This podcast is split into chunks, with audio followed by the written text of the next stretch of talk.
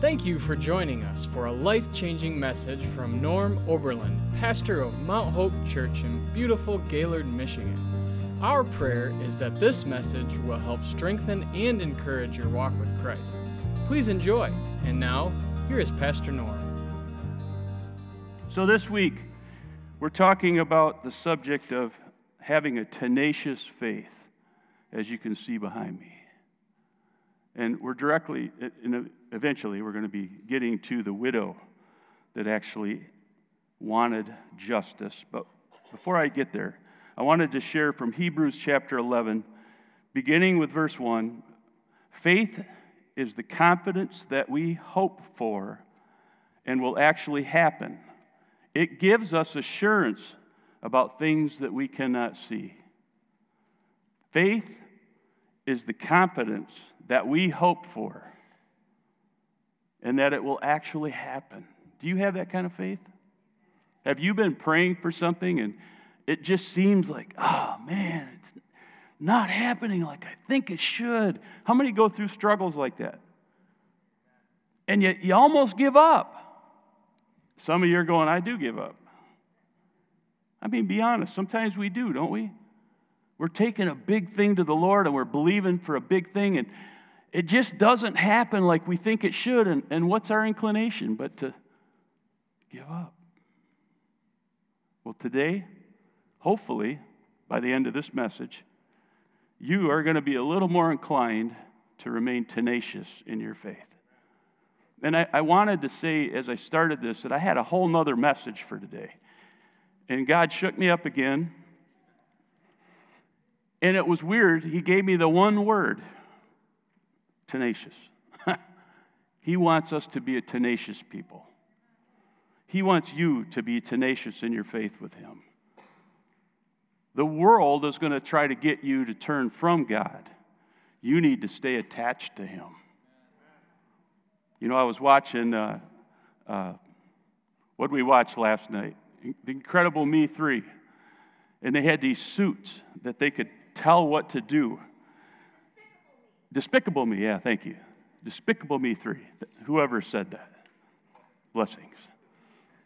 Wouldn't want to get that wrong, but the suits that they were wearing, though, they, they could program it. And one of the, the things that they could program in was sticky.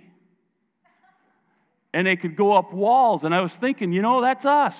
That's how we should be. When, when we are trying to grab hold of God, we should have, have our suits on sticky. So we stick to Him and we can't be shaken off. Not that He would shake us off. We can't let go because He's hanging on to us so tightly. Today, I want to share that message with you. Tenacious. What does it mean? It means to hold on firmly, never to let go. How many of you been in the faith over 20 years? 30? More than that? you old dogs, you. I mean, saints. That's awesome. That's awesome. We got a howler over here.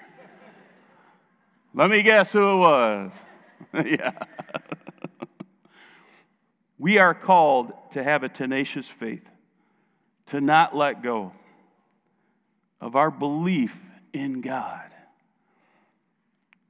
in what He said He would do for you. How do we find out about the things that He will do for us? We, we become students of the Word, right? The Bible. He loves us and He wants His best for us.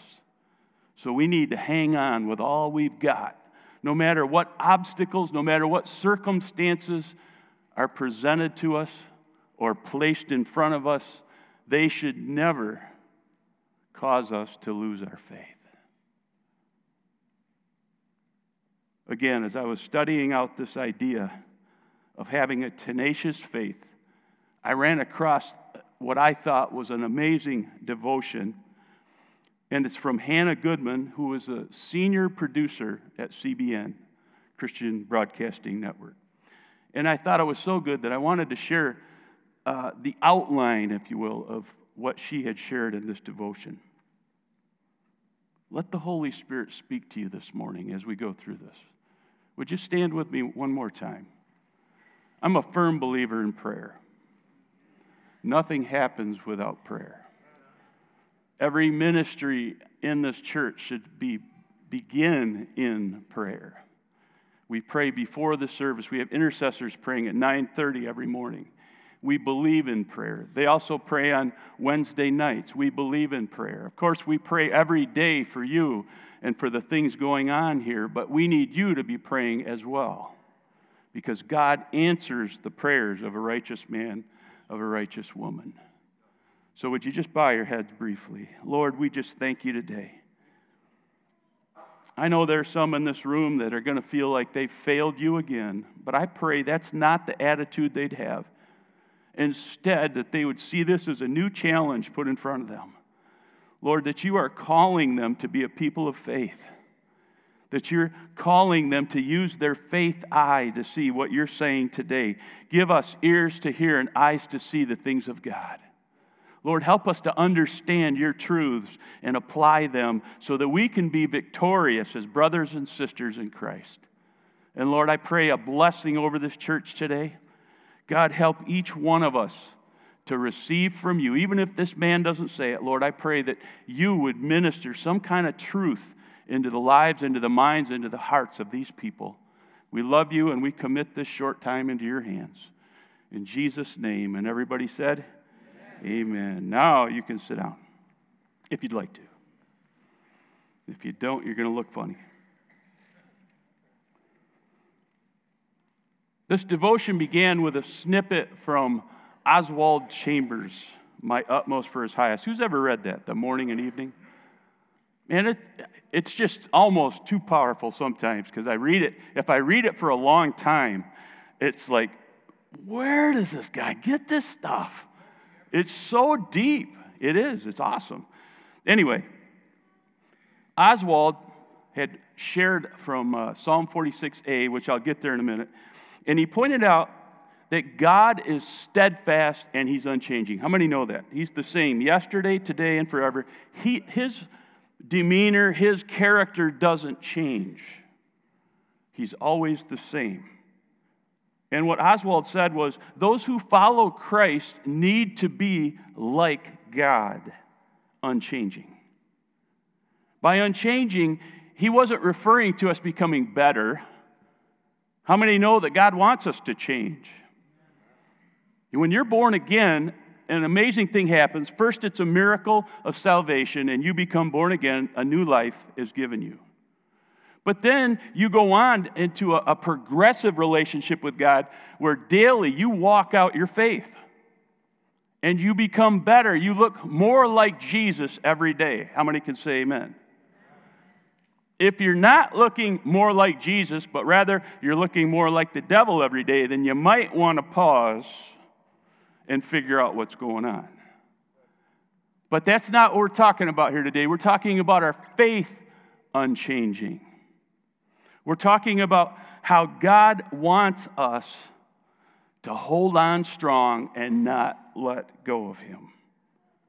In regard to this, it was said, regardless of the mess that you might be in, you can always rely on the Lord to help you out. How many have been there? been there, done that, and bought the t shirt. That doesn't mean it's going to be easy, though, does it? There are some preachers out there today who say, Ah, oh, come to Christ and your life will just be such a blessing. Well, it will be. But there are also things you're going to face that are difficult.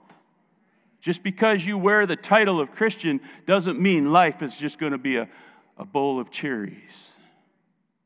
You will face assault from the enemy. You will find yourself dealing with situations that are going to be hard, if not difficult, and they're intended to make your faith grow. It's a challenge to see, all right, will he or she give up? Or will they hold fast because they believe God's word is true? You might even find yourself facing a little bit of fear. Even anxiety can set in sometimes. I mean, how many have ever lost their job? And you didn't have a plan in place yet? Is it scary? I've been there. when we took the plunge with ministry back in 1988. We'd left GM, or I left GM. Great job, great benefits. Moved to Springfield, Missouri, where I thought everybody pays $20 an hour. We get there, and the a- average wage then was 550 an hour. I freaked out. God, what did I get myself into? Norman, it'll be all right. Did I call you to do this? Yeah, then trust me. And I scrambled for a job. I, I, got one job that wasn't from the Lord, but I think I forced myself in there. 12 hour shifts on the weekend working for Litton, making circuit boards for microwaves. I lasted two weeks because that shift was killing me along with school. And then I finally ended up getting hired at the Assemblies of God headquarters, which was a blessing, but it only paid 550 an hour. But God was faithful. Did we ever have a need that went unmet? No. And I could spend an hour just talking about that. I won't. What I want you to realize, though, is that challenges will be put in front of us to test your faith. Sometimes you're going to feel like giving up. And this is where, this is so important. This is where, and this is the verse, Psalm 46:10, be still and know that I'm God. Will you say that with me? Be still and know that I'm God. It just kind of rolls off the tongue. Get this in your heart today. No matter what you're facing, I don't care who you are in this room, young or old, be still and know that I'm God. Sometimes that's all we need to do, and God will do the rest. Amen? Goodman went on to say if we allow the situations in our lives to dictate our relationship with the Lord, then we're doomed from the get go. If your circumstances that you're facing, maybe it's a business, business decision, maybe it's something going on in your marriage, whatever it might be, if you allow those circumstances to determine how close to God you are and how much you believe, you're doomed from the beginning. God's not looking for wishy washy faith. What gets his attention is a tenacious pit bull kind of faith. How many have seen a pit bull?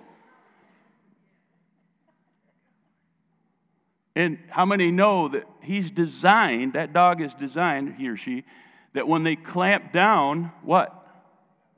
They don't let go. That's what we need to do with God. Everybody growl at your neighbor. Arr. Some of you are better growlers than others. As I see it, hanging on to our faith is much easier when we begin to understand the true nature of God. You see, many of us try to bring God down to our level when we're facing these things. But how many realize that God's not controlled by nature? He's the one that controls nature, all right? And it's easy to fall into this where you think God ought to be like you think He ought to be. But you know, God thinks more highly than any of us. His ways are so much different from our ways. Amen? And that's why He gave us this passage, this verse Be still and know that I am God. This should help us to see God in a little bit of, of a different light. That there's nothing that controls Him, He controls it all. Let me just look at this scripture quickly. This is actually just an aside, but Ephesians 1 19.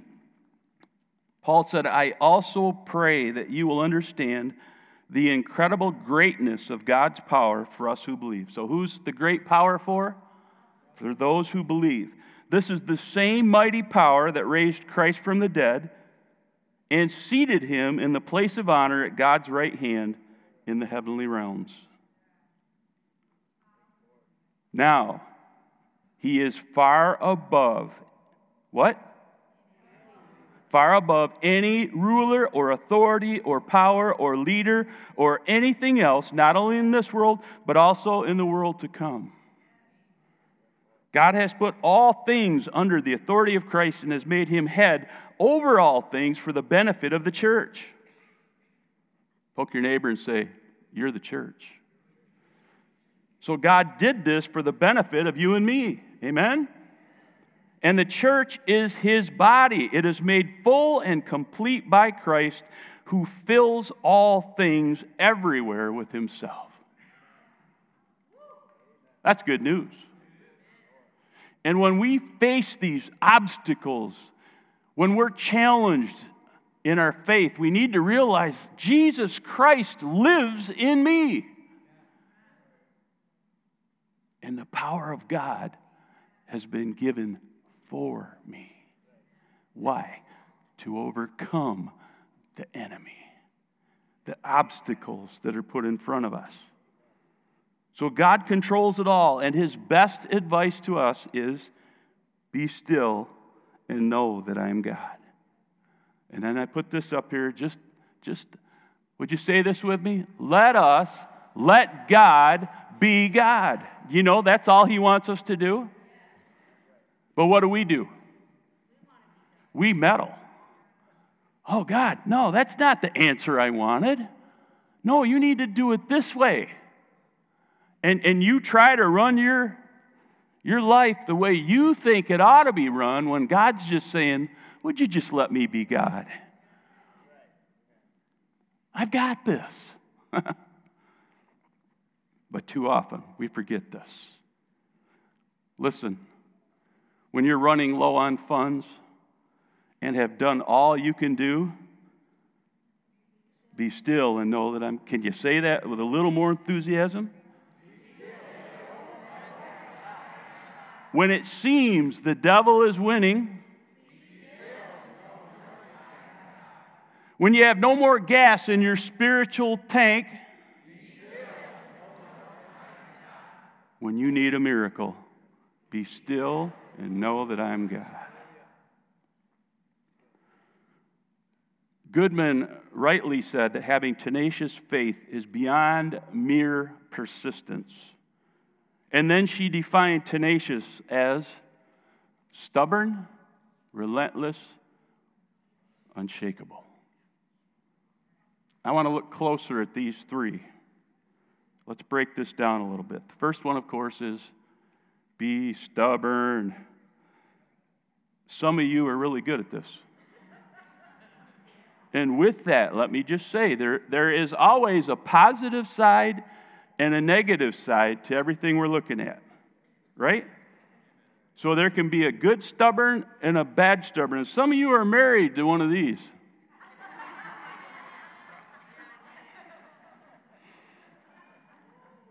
Even though change would help you and your marriage, they refuse to be different. It's got to break God's heart. Don't be that person. Don't be that person. Who I want you to be, in, the positive example we're going to use, is the faith of a Gentile woman in Matthew 15. And if you have your Bibles, you can turn there. I'm also going to put it up behind me, and I'm reading from the New Living Testament. Then Jesus left Galilee and he went north to the region of Tyre and Sidon. A Gentile or a Canaanite woman who lived there came to him pleading, Have mercy on me, O Lord, son of David, for my daughter is possessed by a demon that torments her severely. Now, I hope you realize that we may not see these demons manifest all that much today in America, but around the world, they see it all the time. My feeling is we've masked it with drugs. M A S K E D. We have masked the demons that are in us, trying to cover them up with some kind of a pharmaceutical that will help us cope with whatever it is we're facing. Otherwise, we would see these demons manifest even more than we do today here in America. But Jesus was able to cast out those demons just as we are today. And this is the reply, and, and this always blows me away because Jesus loves people. He loves us. But listen to what he said to her. He gave her no reply, not even a word. Let me ask you something. If Chris, if you came up to me and you said, Pastor Norm, do you think that I'm doing a pretty good job back there in the nursery as the director? And I just looked at you and just didn't say a word. What do you think you'd feel? Pretty bad, right? You might even be thinking, well, then I just put my resignation in. And you're doing an amazing job, by the way, because I don't want that to happen. He didn't say a word. Nothing. I get in trouble with this sometimes at home. My wife will talk to me in the morning and she'll, that's the key right there. She'll talk to me in the morning. You know, she's been up for two hours when I finally get up. She gets up at four. Five is sleeping in. She's had at least a cup of coffee. Maybe she's worked out. Her engines are revving. Mine's going. You know, it's a one cylinder. And then she hits me with this stuff. So I'm sitting there, and honestly, it takes me five minutes just to figure out what she just say to me.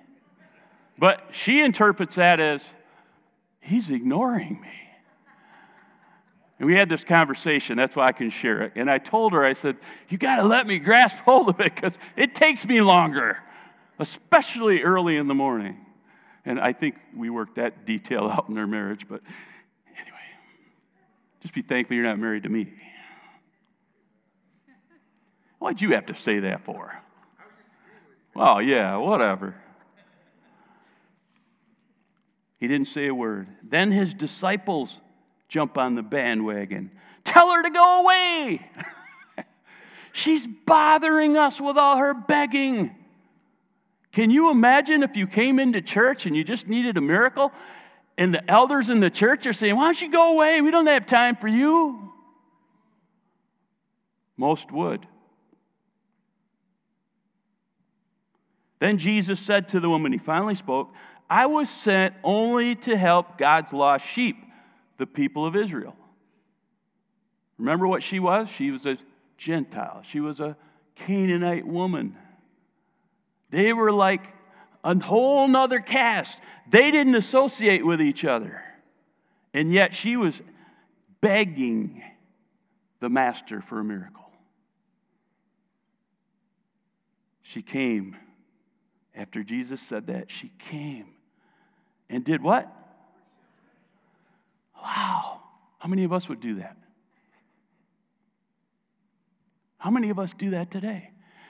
When you come to the Lord and you get in your prayer closet and you're asking God for a miracle and you don't hear anything, how many begin to worship Him? Instead of, God, where are you, God? Don't you love me anymore? Instead, just begin to worship Him. Why? Because it gets His attention, as we're going to see. She pleaded one more time, Lord, help me. Ah, oh, I can't imagine what Jesus was feeling, but He had a purpose. Jesus responded again It isn't right to take food from the children and throw it to the dogs. That's pretty harsh stuff. Again, if I said this to any of you guys, you'd be heading out the door, probably giving me a couple gestures on the way. She replied, That's true, Lord, but even dogs are allowed to eat the scraps that fall beneath their master's table. Ding, ding, ding, ding, ding. She just rang Jesus' bell. This woman's got faith. This woman's got tenacious faith.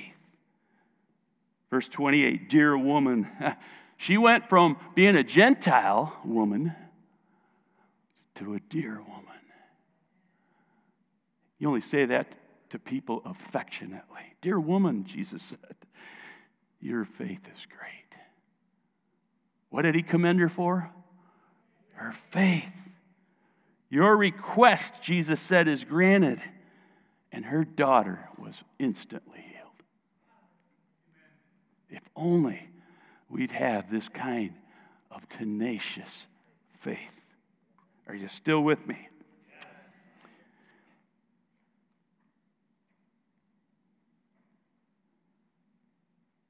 This woman could have given up. You and I, we probably would have given up when Jesus ignored us or when Jesus referred to the dogs versus us. We would have given up when the disciples said, Go away, stop begging. But she didn't give up. This stubborn mama wasn't going to give in to protocol or social status or politics. And that stubborn faith is what got the attention of the master. He's attracted to that. So if you need a miracle, you need stubborn faith. Get your stubborn faith on. That's what I'm saying. What does it mean to be relentless? Hmm. I'd like to look at Luke 18, and that's kind of the, the catalyst for the first slide that I'd put up. Luke 18, verse 1. One day, Jesus told his disciples a story to show that they should what? Always pray and never give up. There was a judge in a certain city, he said, who neither feared God nor cared about people. A widow of that city came to him repeatedly, saying, Give me justice in this dispute with my enemy. The judge ignored her for a while, but finally he said to himself, I don't fear God or care about people, but this woman is driving me crazy. I'm going to see that she gets justice because she's wearing me out with her constant requests. What in the world? Before you run off with some crazy idea about how you need to start badgering God for whatever it is that, you need, let's break this down quickly. How many think that what Jesus was trying to show us here was what we should do or what we shouldn't do? It's not a trick question. It's what we should do. I believe that. But it's also important to understand that we serve a loving, caring God. And He is showing here that this uncaring, unloving God, uh, judge is the one that actually was challenged to finally give in and to meet this lady's request. So we need to get this in our heart first. God's not talking about he is like this earthly judge. In fact, we need to jump to the next verse, verse 6, in order to see what he was really saying. Then the Lord said, Learn a lesson from the unjust judge. Even he rendered a just decision in the end. Listen to this part. So, don't you think God will surely give justice to his chosen people who cry out to him day and night. Now, you can skim right by this, but how often do they cry out? All the time. It should just be a part of who we are. And he's not going to turn you away because you keep calling out on his name. He wants that kind of relationship with us. Oh, I don't want to bother God. That's not who you serve. You serve a God who wants to hear from you on a regular basis.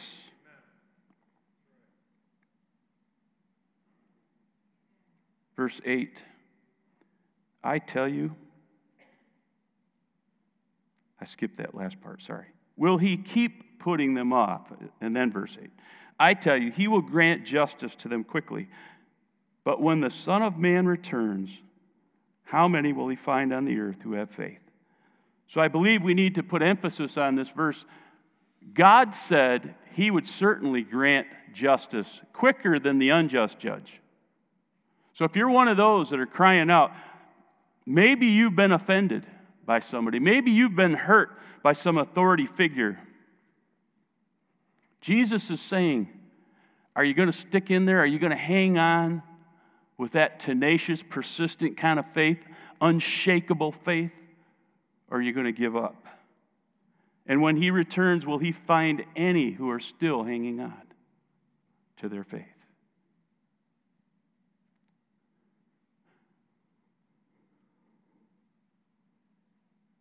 Be like the widow. Remain persistent in your faith. How many can say amen to that?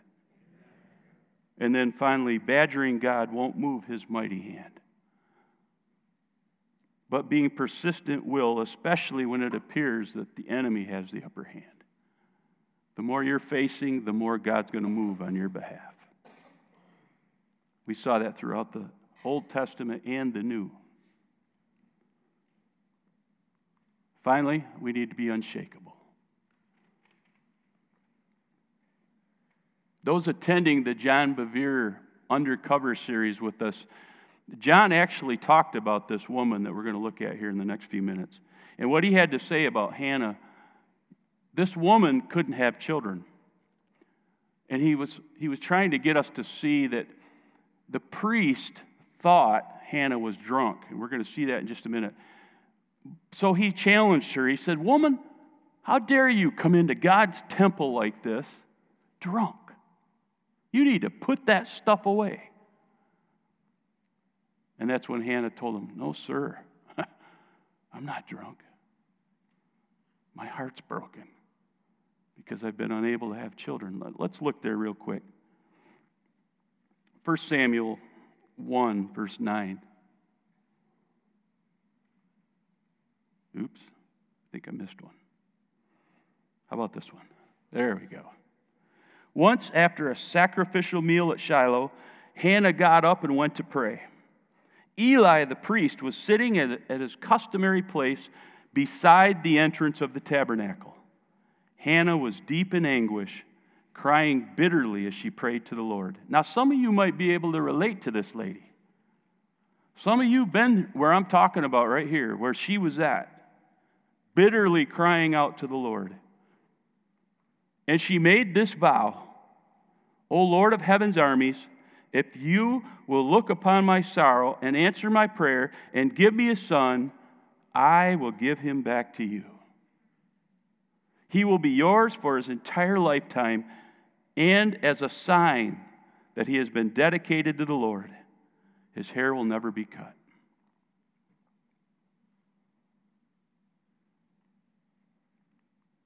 As she was praying to the Lord, Eli watched her. Seeing her lips moving but hearing no sound, he thought she must be drinking. And then he challenged her.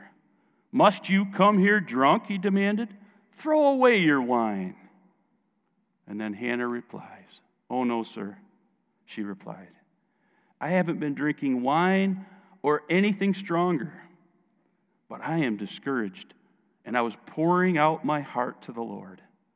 Don't think that I'm a wicked woman, for I have been praying out of great anguish and sorrow. It's important to understand that God hears our prayers when they come from our heart. Hannah was pouring herself out at that altar. There was nothing left of her. You know, I, again, I believe the altar is a special place. It's, it's a place where that union happens between spirit and man. And when you bring the man, God adds the spirit. We have a spirit in us, but you've got to move the man vehicle to get the spirit to where it needs to be. And I'm telling you, I've had more breakthroughs getting on my knees, getting on my face before God than anywhere else. So avail yourself of the altar just as she was doing. There's an anointing at the altar. The other thing I wanted you to see here is later, when God actually told her son Samuel, who's now one of the greatest prophets in the kingdom, he's told him, Now, Samuel, I want you to go find the next king, the one that's going to replace Saul. Remember, Saul was a bad boy. Bad boy, bad boy. What you to do? What you to do when they come for you? And they were coming for him because he disobeyed God. So God said, All right, I'll replace you. Set Samuel on the task. Samuel walks in and he sees Jesse's son, Eliab. Oh, look at that strapping young man there. That's it. He's got to be the one. Listen to what God said to him. I love this part. I got to find it though. 1 Samuel 16, 7. The Lord doesn't see things the way you see them. Can you say that with me? The Lord doesn't see things the way we see them. And he went on People judge by outward appearance, but the Lord looks at the heart. So when you're crying out to God, let it be from the heart. He doesn't want some pre manufactured gurgitation of somebody else's prayer. He wants to hear from you what's on your heart today. After the priest realized that he was mistaken about Hannah, that she was truly praying from her heart, he said this In that case, go in peace, Eli said. May the God of Israel grant you the request that you've asked of him. Oh, thank you, sir, she exclaimed. Then she went back and began to eat again, and she was no longer sad. So obviously, she was fasting during this time. Obviously, the priest saw that she was being real with God. He didn't apologize for saying what he'd said, but he just said, May the Lord grant your request. The Lord will do the same for you, regardless of what it is. If it lines up with His word, stand on it until it comes to pass.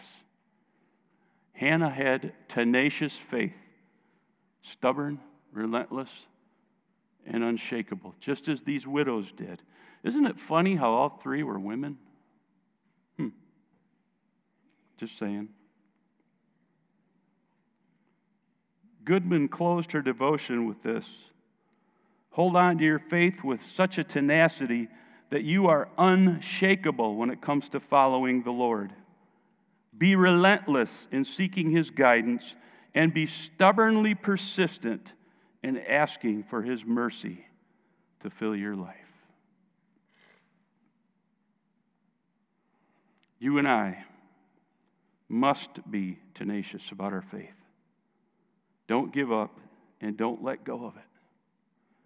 You all, I'm sure, know this, but I wanted to share this from the message.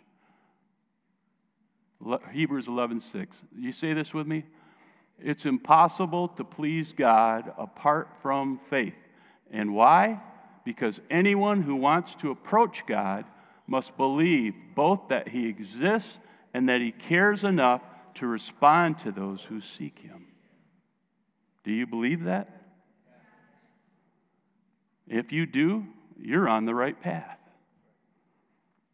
Now you just need to apply this unshakable, persistent, stubborn attitude. The good parts. You need to apply these to your life and let God do what only He can do. Thank you, Jesus. I talked briefly in my message.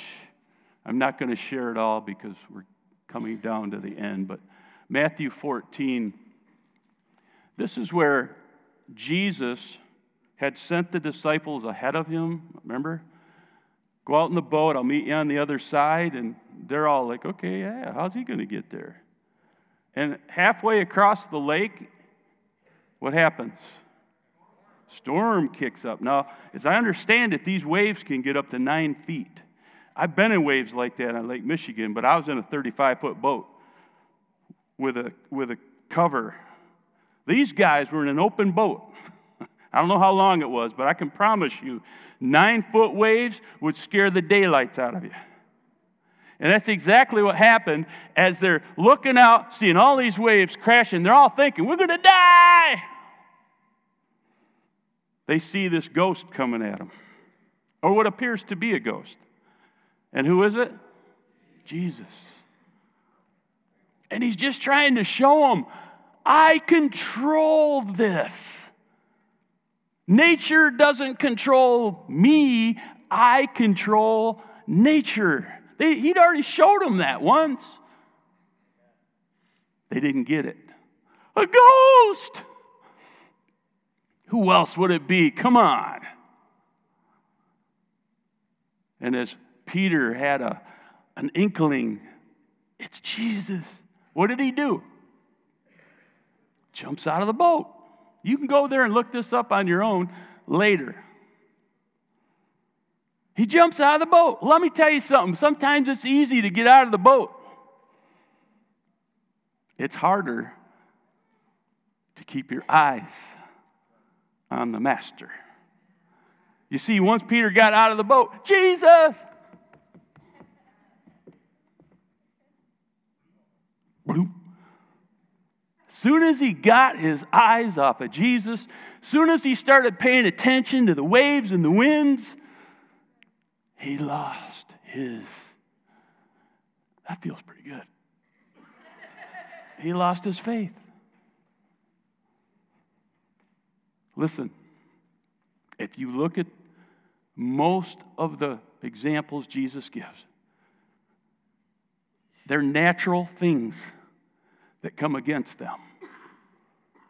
Remember, remember the story of the feeding of the 5,000?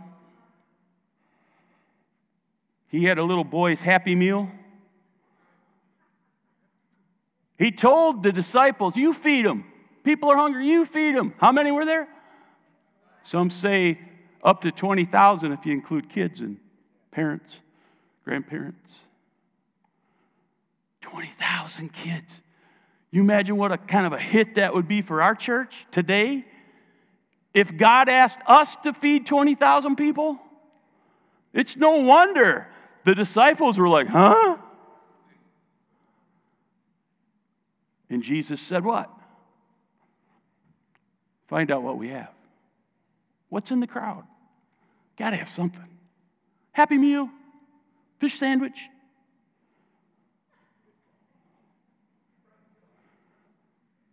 Jesus said, Bring it to me. What did he do? He prayed over it. He starts handing it out. And you know what? Every time he tore a piece of fish off and handed it out, another piece grew on that fish. Every time he pulled a piece off that bread, another piece grew out. The Bible says when they finished, they had 12 baskets full of fish and bread. How in the world? It wasn't the world, it was heaven showed up. You see, Jesus didn't let the natural circumstance dictate. Peter, when he got out of the boat and saw the waves and the winds, and, and this is actually a, a verse I wanted to share, I think, if I can find it. Yeah, here it is. There's that. God controls nature. Matthew 14, 30. But when he saw the strong wind and the waves, he was terrified and began to sink. You see, he took his eyes off of Jesus. And as soon as Jesus reached down, he was able to pick him back up. And then Jesus kind of rebuked him. Oh, ye. Are you never going to learn? That's an indictment toward us today as well. Would you stand with me? So, what did Jesus, what did Peter do wrong?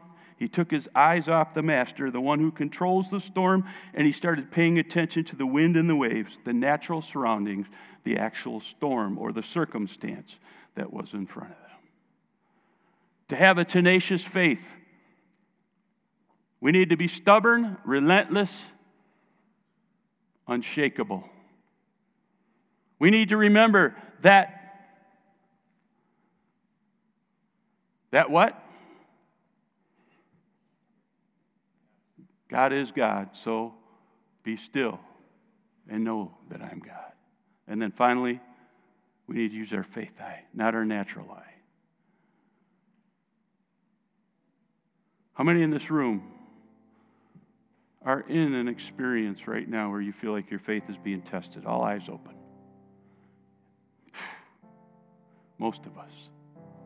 The rest of you need to be praying for us.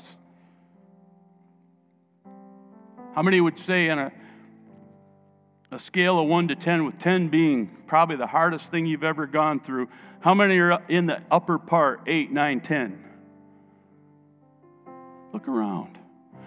Your, your family right here is going through some serious stuff, some serious junk. And they need our prayers. Now, they need to do their part be unshakable, be relentless, be stubborn, have that tenacious faith. They need to do that part. They need to realize that God is God, so be still and let Him be God. They need to use their faith eye, not their natural eye. But they also need us to pray for them. So I'm going to ask if you would, and then we're going to close. If that's you, you are one of those, we're in those top eight, nine, ten, please, would you come up in the front? Just stand. Not going to embarrass anybody today.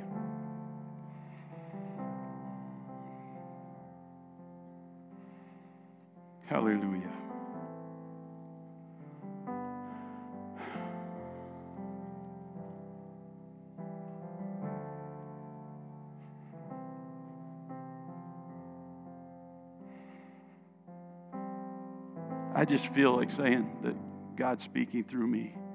He hears your heart. He hears your heart. Some of you, and I think it was Cheryl Salem that said, God likes to play us like an instrument. Some of you, and I believe this, that God's saying, I'm playing you as an instrument. You're a little out of tune, but just keep on, let me play you. And you're going to be back in tune sooner than you think is possible. If you don't give up, I am going to meet you right where you're at, and you are going to get an answer to that prayer that you've been praying. But don't give up. Let me be God. Let me be your God because I love you, and I've already worked this out. I believe that would come from the Lord today.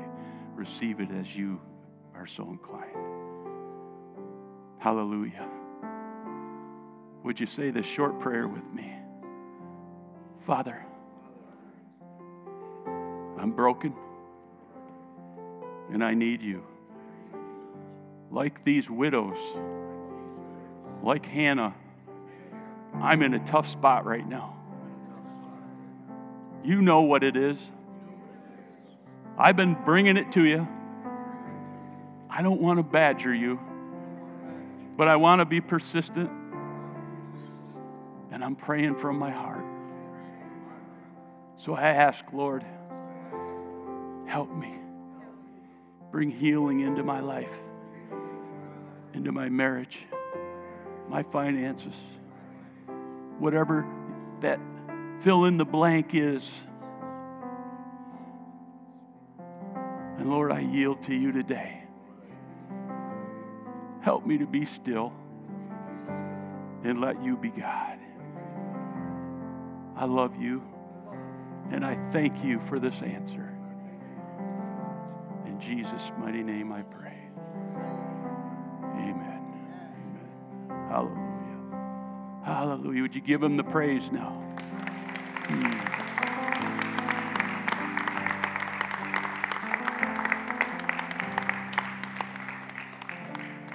And the next time it seems like heaven is brass and your prayers are just hitting it and bouncing back, what are you going to do? Worship Him. Worship Him. Praise you, Jesus. I may not understand why you haven't answered yet, but I'm going to give you the glory and the praise and the honor because I know you love me and I know that you have a perfect plan for me, a plan to bring me good things, not to harm me, to prosper me. Hallelujah. Father God, we thank you for every person's life that is being changed by the blood of Jesus through the Holy Spirit and your power. Lord, today we just dedicate this, these folks at the altar and those in the, their seats. We dedicate this church family to you. Help all of us, Lord, to exercise a tenacious faith and not to give up on those things that you've called us to do. You've put some big ideas in our heads and in our hearts. Help us to be faithful to see them through. We love you, Lord. Now keep us safe as we come and go. Bless our time of fellowship and the cookies and the snackies after. We pray this all in Jesus' name. Amen. God bless all of you. Give somebody a big hug today. Have a great week in Jesus. We pray you enjoyed this message from Pastor Norm Oberlin. If you would like to partner with Mount Hope Church, you can make your tax deductible donation online at GaylordChurch.com. From there, just click on Give Online Now. Thanks for listening. We can't wait to be with you again next week.